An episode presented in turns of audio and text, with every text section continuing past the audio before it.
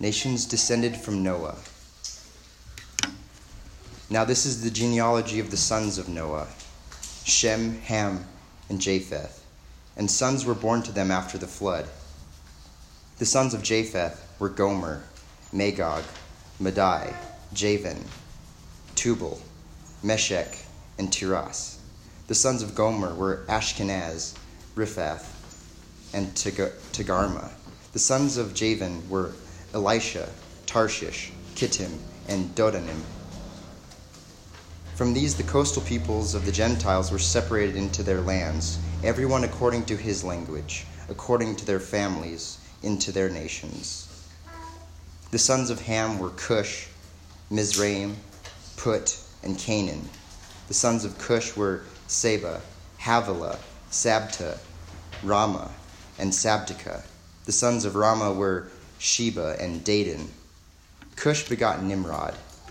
He began to be a mighty one on the earth. He was a mighty hunter before the Lord. Therefore it is said, like Nimrod, the mighty hunter before the Lord.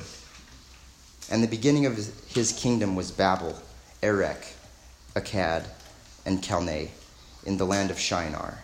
From that land he went to Assyria and built Nineveh, Rehoboth Ir, Calah, and Resen, between Nineveh and Calah, that is the principal city. Mizraim begot Ludim, Anamim, Lehabim, Naphtuhim, Pathrusim, and Casluhim from whom came the Philistines and Caphtorim. Canaan begot Sidon, his firstborn, and Heth, the Jebusite, the Amorite, and the Girgashite, the Hivite, the Archite, and the Sinite, the Arvadite, the Zemarite, and the Hamathite. Afterward, the families of the Canaanites were dispersed, and the border of the Canaanites was from Sidon as you go toward Gerar, as far as Gaza then, as you go toward Sodom, Gomorrah, Admah, and Zeboim, as far as Lasha. These were the sons of Ham, according to their families, according to their languages, in their lands and in their nations. And children were born also to Shem, the father of all the children of Eber, the brother of Japheth the elder. The sons of Shem were Elam, Asshur, Arphaxad, Lud, and Aram. The sons of Aram were Uz, Hul, Gether, and Mash. Arphaxad begot Salah, and Salah begot Eber. To Eber were, were born two sons. The name of one was Peleg, for in his days the earth was divided. And his brother's name was Joktan. Joktan begot Almodad, Sheleph, Hazarmaveth, Jerah, Hadoram, Uzal, Dikla, Obal, Abimael, Sheba, Ophir, Havilah, and Jobab. All these were the sons of Joktan. And their dwelling place was from Mesha as you go towards Sephar, the mountain of the east. These were the sons of Shem according to their families, according to their languages, in their lands, according to their nations. These were the families of the sons of Noah, according to their generations, in their nations. And from these, the nations were divided on the earth after the flood. Chapter 11. Now the whole earth had one language and one speech. And it came to pass, as they journeyed from the east, that they found a plain in the land of Shinar, and they dwelt there. Then they said to one another, Come, let us make bricks and bake them thoroughly. They had brick for stone, and they had asphalt for mortar. And they said, Come, let us build ourselves a city and a tower whose top is in the heavens. Let us make a name for ourselves, lest we be scattered abroad over the face of the whole earth.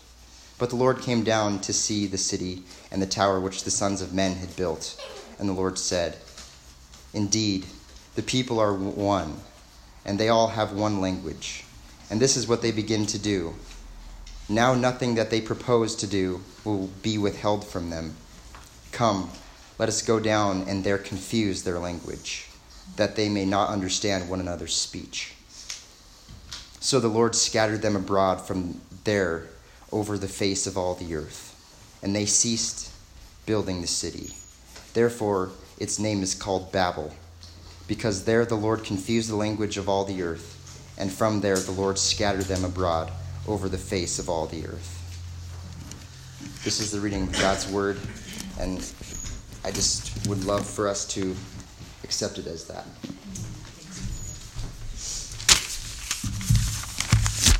Thank you, Brother Colt. Let me pray quickly. Father, thank you for your word. I just ask that you will speak to each of us. I pray that you will speak through me, and I ask that our hearts will be open and attentive to receive what it is that you have to say. Uh, in Jesus' name, amen. amen. Daniel 4. King Nebuchadnezzar, to all peoples, nations, and languages that dwell in all the earth, peace be multiplied to you. It has seemed good to me to show the signs and wonders that the Most High God has done for me. How great are his signs, how mighty his wonders. His kingdom is an everlasting kingdom, and his dominion endures from generation to generation. I, Nebuchadnezzar was at ease in my house and prospering in my palace. I saw a dream that made me afraid. As I lay in bed, the fancies and the visions of my head alarmed me. So I made a decree that all the wise men of Babylon should be brought before me, that they might make known to me the interpretation of the dream. Then the magicians, the enchanters, the Chaldeans, and the astrologers came in. And I told them the dream, but they could not make known to me its interpretation. At last, Daniel came in before me. He who was named Belteshazzar, after the name of my God, and in whom is the spirit of the holy gods. And I told him the dream, saying, O Belteshazzar, chief of the magicians, because I know that the spirit of the holy gods is in you, and that no mystery is too difficult for you, tell me the visions of my dream that I saw and their interpretation. The visions of my head as I lay in bed were these I saw, and behold, a tree in the midst of the earth, and its height was great. The tree grew and became strong and its top reached to heaven, and it was visible to the end of the whole earth. Its leaves were beautiful, and its fruit abundant, and in it was food for all. The beasts of the field found shade under it, and the birds of the heavens lived in its branches, and all flesh was fed from it. I saw in the visions of my head as I lay in bed, and behold, a watcher, a holy one, came down from heaven. He proclaimed aloud and said, Thus, chop down the tree and lop off its branches, strip off its leaves, and scatter its fruit. Let the beasts flee from under it and the birds from its branches. But leave the stump of its roots in the earth, bound with a, brand, a band of iron and bronze, amid the tender grass of the field. Let him be wet with the dew of heaven let his portion be with the beasts in the grass of the earth. Let his mind be changed from a man's, and let a beast's mind be given to him. And let seven periods of time pass over him. The sentence is by the decree of the watchers, the decision by the word of the holy ones, to the end that the living may know that the Most High rules the kingdom of men and gives it to whom he will, and sets over it the lowliest of men. This dream I, King Nebuchadnezzar, saw. And you, O Belteshazzar, tell me the interpretation. Because all the wise men of my kingdom are not able to make known to me the interpretation, but you are able. For the spirit of the holy gods is in you. Then Daniel, whose name was Belteshazzar, was dismayed for a while and his thoughts alarmed him. The king answered and said, Belteshazzar, let not the dream of the or the interpretation alarm you. Belteshazzar answered and said, My lord, may the dream be for those who hate you, and its interpretation for your enemies. The tree you saw which grew and became strong, so that its top reached to heaven, and it was visible to the end of the whole earth, whose leaves were beautiful and its fruit abundant, and in which was food for all, under which beasts of the field found shade, and in whose branches the birds of the heavens lived. It is you, O king who have grown and become strong. Your greatness has grown and reaches to heaven, and your dominion to the ends of the earth. And because the king saw a watcher, a holy one, coming down from heaven and saying, Chop down the tree and destroy it but leave the stump of its roots in the earth, bound with a band of iron and bronze in the tender grass of the field, and let him be wet with the dew of heaven, and let his portion be with the beasts of the field, till seven periods of time pass over him. This is the interpretation, O king. It is a decree of the Most High which has come upon my Lord the King, that you shall be driven from among men, and your dwelling shall be with the beasts of the field. You shall be made to eat grass like an ox, and you shall be wet with the dew of heaven, and seven periods of time shall pass over you, till you know that the Most High rules the kingdom of men and gives it to whom he will. And it, was, as it was commanded to leave the stump of the roots of the tree, your kingdom shall be confirmed for you from the time that you know that heaven rules. Therefore, O king, let my counsel be acceptable to you. Break off your sins by practicing righteousness and your iniquities by showing mercy to the oppressed, that there may be, perhaps be a lengthening of your prosperity. All this came upon King Nebuchadnezzar. At the end of 12 months, he was walking on the roof of the royal palace of Babylon. And the king answered and said, is not this great Babylon, which I have built by my mighty power as a royal residence and for the glory of my majesty? While the words were still in the king's mouth, there fell a voice from heaven O King Nebuchadnezzar, to you it is spoken, the kingdom has departed from you, and you shall be driven from among men, and your dwelling shall be with the beasts of the field, and you shall be made to eat grass like an ox, and seven periods of time shall pass over you until you know that the Most High rules the kingdom of men and gives it to whom he will. Immediately, the word was fulfilled against Nebuchadnezzar. He was driven from among men, and he ate grass like an ox. And his body was wet with the dew of heaven till his hair grew as long as eagle's feathers, and his nails were like birds' claws.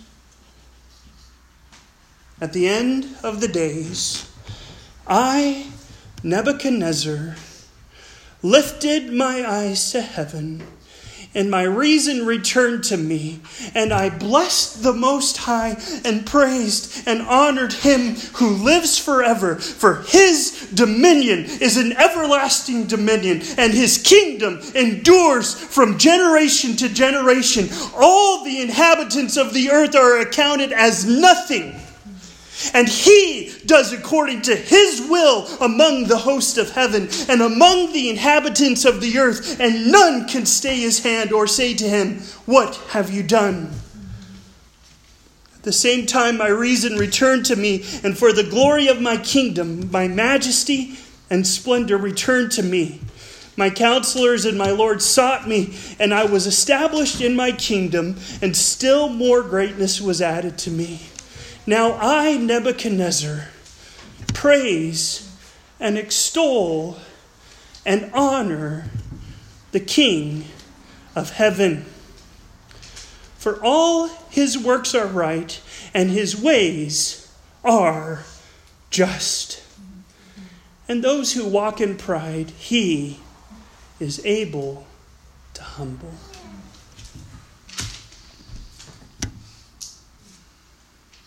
What a powerful story. And the main lesson that the Lord was teaching Nebuchadnezzar was simple.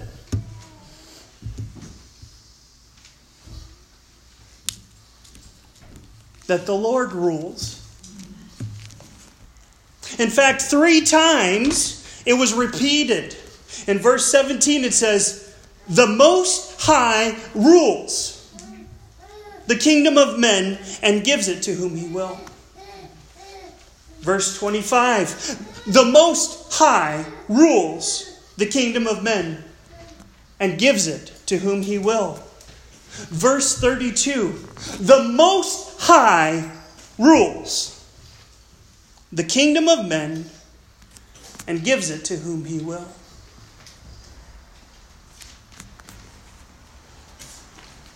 As we consider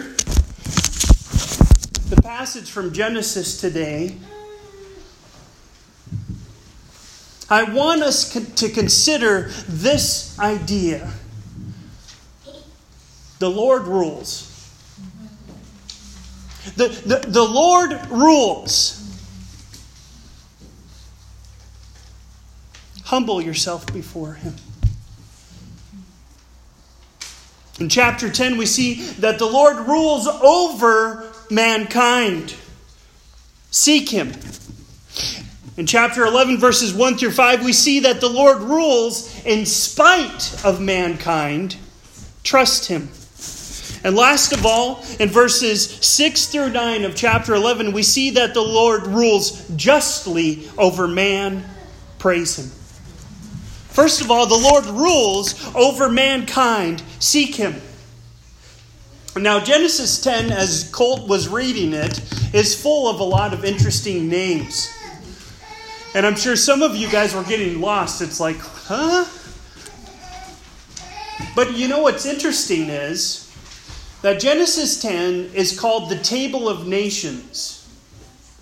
And as we consider all of the, the hundreds of thousands of nations and peoples in the world today, every single one and every single person can trace their genealogy back to the men who are in Genesis chapter 10.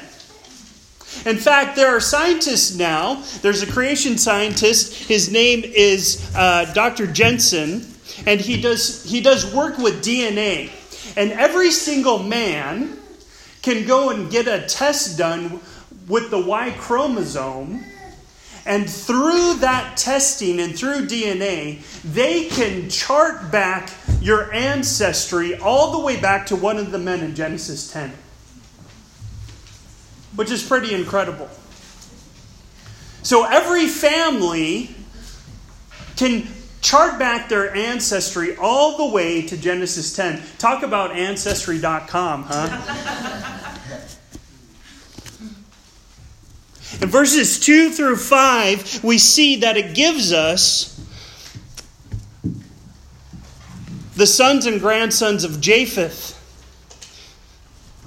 And history shows us that Japheth and his sons and those nations went towards Europe. And verses 6 through 20, it spends quite a bit of time talking about Ham. And the majority of Ham and his sons and grandsons, they went towards Africa. But one big exception was his son Canaan, and they were in the Middle East and the Canaanites. And then in verses 21 through 31, there's a big focus on Shem which uh, last week, as we considered the, the important role of Shem, he was the great great great grandfather of Abraham, from whom the, the nation of Israel came, and from whom we, the Messiah, came, Jesus. In fact, here in Genesis chapter 10, verse 21, it, it highlights, it says, To Shem also. And then it's interesting, it says, The father of all the children of Eber. Um, and that's kind of interesting because Eber was one of his great grandsons. But part of the reason why the Holy Spirit through Moses highlights this is because Eber, from Eber, we get the, he, the, the, the word Hebrew. So the Hebrew people, Eber was the father of the Hebrew people. And so Abraham was one of his, his descendants, and from Abraham came the nation of Israel and ultimately the Messiah. But one of the things I want us to consider, because we can look at this and say, wow, this is incredible, and I'm amazed that, that scientific technology can allow us to see which person we're directly related to from Genesis 10. In fact, they say that most Western European peoples, they can be traced back to Joktan, who was uh, one of Shem's, Shem's uh, in, in Shem's lineage. It's incredible. But I want us to consider that as there was the division of the peoples, First of all, they were all from one family Noah's family. And we, we live in a time where in the, the, the world around, they want to make a big deal about the differences between human beings and this race and that race. But when we go back to Genesis 10, we see that actually human beings aren't multiple races. We're all from one race, the human race. And we can go back to Adam, but we can go back to Noah. And every single one of us, it doesn't matter if you're in Africa or Asia or Europe or here in the Americas, you can trace your lineage back to one of these men in Genesis 10 and ultimately to Noah. Thank you, Lord. And it highlights that the Lord was superintending all of this. In Acts chapter 17, the Holy Spirit through Paul is speaking, and he says this in verse 26 through 27. And he, speaking of the Lord, made from one man, Noah, every nation of mankind to live on all the face of the earth, having determined allotted periods and the boundaries of their dwelling place, that they should seek God and perhaps feel their way toward Him and find Him. See, the Lord determined when we were going to live. The, the Lord determined what nation we would be a part of. It was the Lord who determined our ethnicity. And he superintended and he ruled over all of that for the purpose that people everywhere would seek him. So I challenge us. Think about the Lord's ruling over all the peoples of the earth and respond to that by seeking Him. Seek Him in His Word. Seek Him as you're out in creation and you look and you see how the creation points to Him. And when you see the different ethnicities and the, the beautiful colors of skin and the many languages, allow all of that incredible diversity to point you to Him, the one who is ruling over it all. See, the Lord rules. It's, it's the lesson that Nebuchadnezzar had to learn. We must learn as well. He rules. And he rules not over just one person, he rules over all mankind. Acknowledge his rule over your life and, and seek him. Now, in chapter 11, we see that the Lord rules in spite of man, or in spite of mankind, Trust Him. Genesis, Genesis 11, 1 through 5. Now the whole earth had one language and the same words. And as people migrated from the east, they found a plain in the land of Shinar and settled there. So the land of Shinar is modern day Iraq. So when we when we hear about stuff going on in Iraq, it's speaking of Shinar. And settled there, and they said to one another, Come, let us make bricks and burn them thoroughly. And they had brick for stone and bitumen for mortar. And they said, Come, let us build ourselves a city with a, and a tower with its top in the heavens. And let us make a name for ourselves, lest we be dispersed over the face of the whole earth. Now, this isn't the first time where we heard of something going up into the heavens. I would have us recall Nebuchadnezzar and the dream that he had, and multiple times it highlights that there was this tree with its top in the heavens. You see, the people who were building the city of Babel, which, if you go back to chapter 10, verses 8 through 10, it was under the leadership of a guy named Nimrod. Says, Cush father Nimrod, he was the first on earth to be a mighty man. Or some would really say that when it says mighty man, that he was a tyrant. He was a mighty hunter before the Lord or in the face of the Lord, so in rebellion to the Lord. Therefore, it is said, like Nimrod, a mighty hunter before the Lord. And then in verse 10 it says, The beginning of his kingdom was Babel.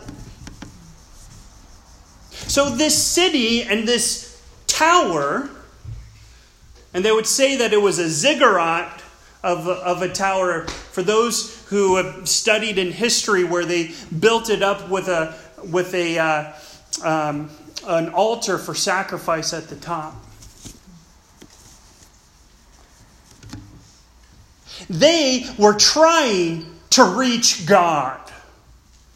They were trying from their best efforts to bridge the gap that separated man from God, man from divinity.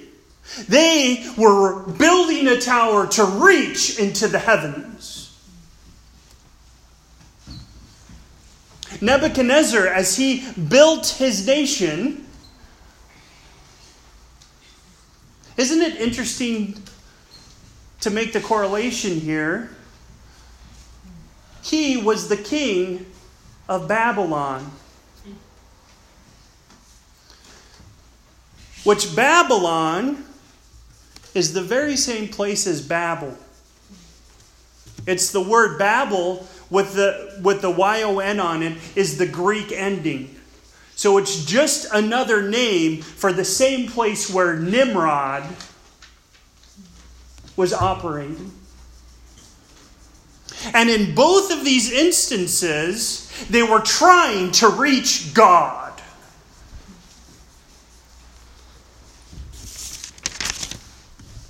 When you think about it, that's what human religion does, isn't it? tries to make a way to reach God. Human religion says that there's a God somewhere, and it is up to you to bridge the gap that separates you from that God. And so, as you consider the religions of the world, they all teach a works based religion. You have to do this, you have to be good, you have to go to church, you have to go and do all of these things with the hope that you can bridge the gap that separates you from God. And we could take one world religion after another, and we could go through and see how, at its very base, it's a works based religion that is saying you have to take responsibility to bridge the gap that separates you from your Maker.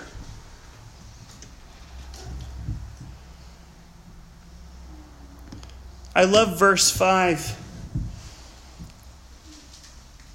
And the Lord, Yahweh,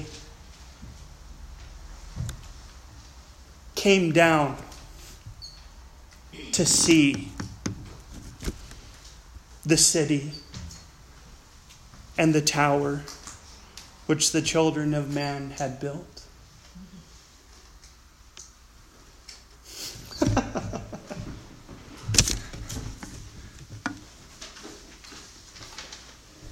It, does, it doesn't even say that he came down to the tower.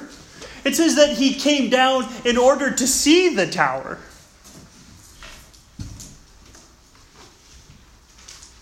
Mankind and all of their, their pride and in their self trust, they thought that they had what it took in order to reach God.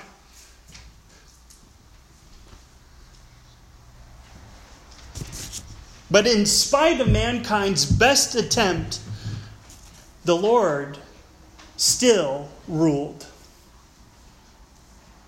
He was still in charge, He was still in control. The same is true today. I mentioned before that as we consider the different religions of the world, there's a certain sense in which people are working hard to try and bridge the gap that separates them from God by doing good things. No matter how good a person is, you cannot be good enough to reach God, to be accepted by Him.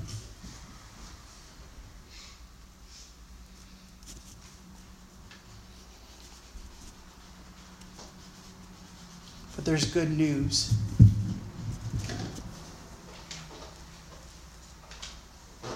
He came down to us. See, here in verse 5, he came down to look at the tower. A couple thousand years later, he came down to the earth as a little bitty baby. He took the initiative to bridge the gap that separates us from God by bridging that gap himself. Fully God, fully man, our Savior, the Lord Jesus, came down and lived here on this earth. He lived the perfect life, and when he died on the cross, he took all of our pride, all of our self glorying, all of our do it ourselves to try and meet God. He took it upon himself. And he went through the separation that we deserved when God the Father turned his face away and he experienced the full weight of the just judgment that we deserved. And he died, he was buried, he rose to life again. And now in 1 Timothy 2 5, it says, For there is one God, and there is one mediator between God and men, the man, Christ Jesus. See, Nimrod couldn't be the mediator between God and men. Nebuchadnezzar couldn't be the mediator between God and men. We, we can't bridge the gap. We can't be the mediator. There's one mediator. He came to us. He bridged the gap. He lived the perfect life. He died. He rose to life again. Now, here's the thing many of you have trusted in Jesus for the forgiveness of your sins.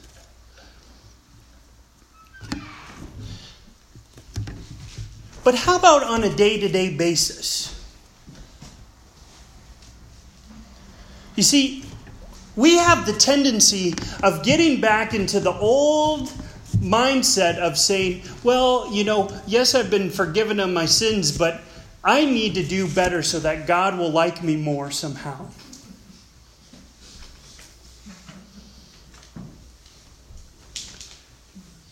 If only I do this better, maybe God will like me more and he'll be pleased with me a bit better than. And what ends up happening is we start acting in such a way that our salvation continue the, our continued salvation our sanctification depends on us and upon our works. But no matter how hard we try it's never enough.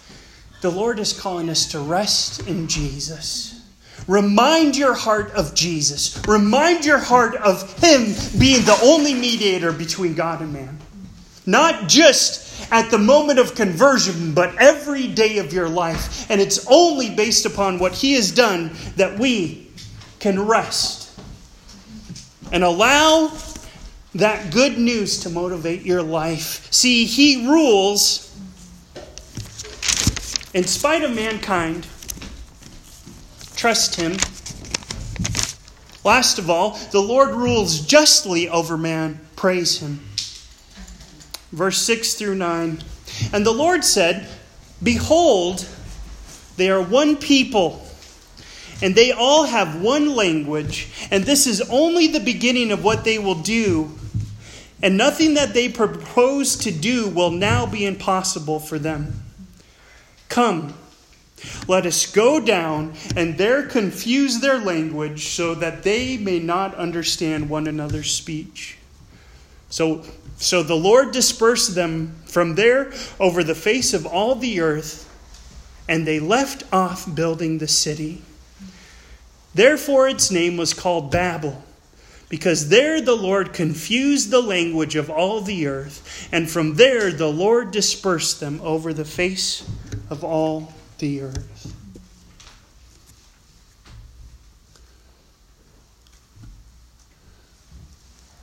Mankind rebelled against God when they were building the Tower of Babel.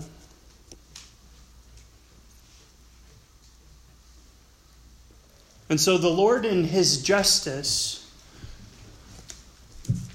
came down and confused their speech. In verse 9, it says, Therefore its name was called Babel Babel comes from, uh, well, the verb balal, which means to confuse, mix, or mingle. So he came and he was, he confused and mixed and mingled their languages. That was the start of all of the different languages on the earth today. And it was just.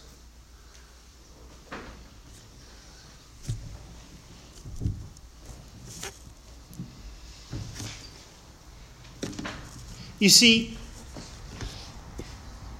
in chapter 9, the Lord had told Noah that mankind was to disperse throughout all of the world and dwell and to be fruitful and multiply and to go out into all of the world. He said it twice to Noah in Genesis 9 1 and 9 7. And what he told Noah, he told Adam in the very first chapter of the Bible in Genesis 1:28.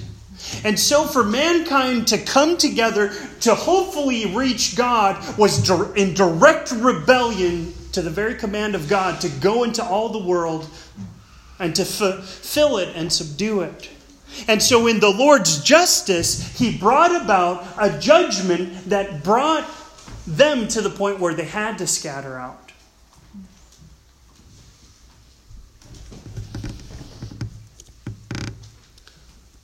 They had at that point to obey what the Lord had originally commanded.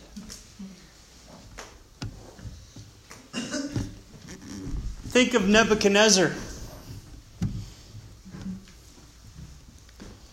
Daniel chapter 4, verse 33, he was humbled. Could you imagine being sent out at one moment being the king of the world? Really? And the very next moment going out and eating grass like an ox. It's kind of like Emperor's New Groove. Became a llama. A lot of times I think Emperor's New Groove got that story from the story of Nebuchadnezzar here in Daniel. But he, he grew hair that was long like an eagle's, and he had, could you imagine his, his fingernails like bird's claws?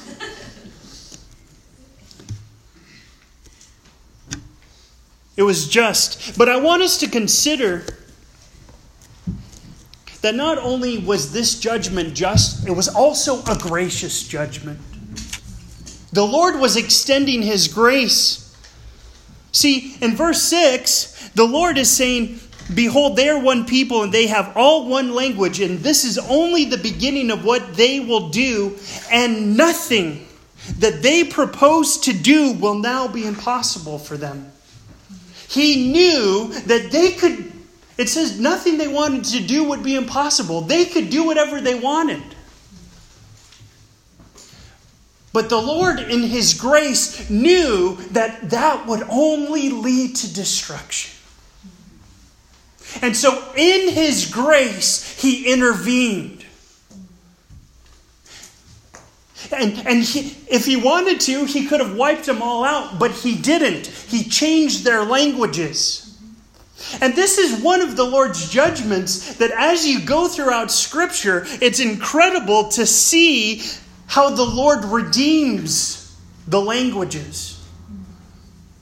Because on the day when the Holy Spirit is given and the church is started, in Acts chapter 2 on Pentecost, Peter is preaching, and there's people from all different languages hearing and understanding the gospel.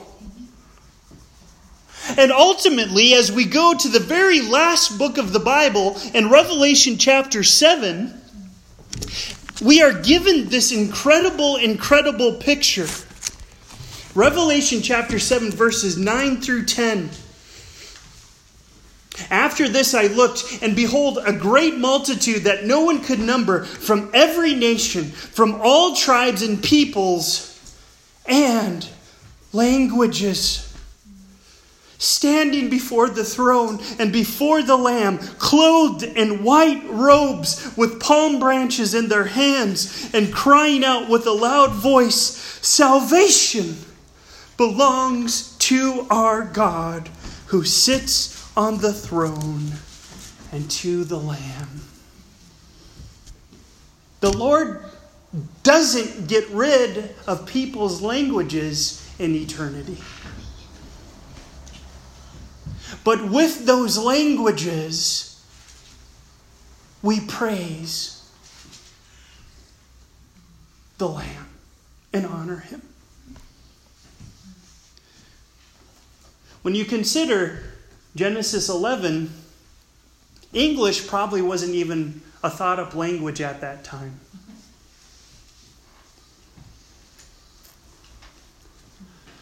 I'm sure glad that the Lord redeems languages. Or else it, was, it would only be the Hebrew speakers who could hear the gospel and believe. See, the law was given in Hebrew, but the gospel came in many languages. And one day, in all of these different languages, we will be before the throne praising our Savior. What incredible grace! See, Nebuchadnezzar, after he went through the time of humbling, he came out and listened to what he says. I blessed the Most High and praised and honored him who lives forever. Nebuchadnezzar learned his lesson.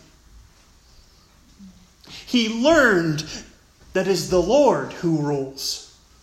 It wasn't him.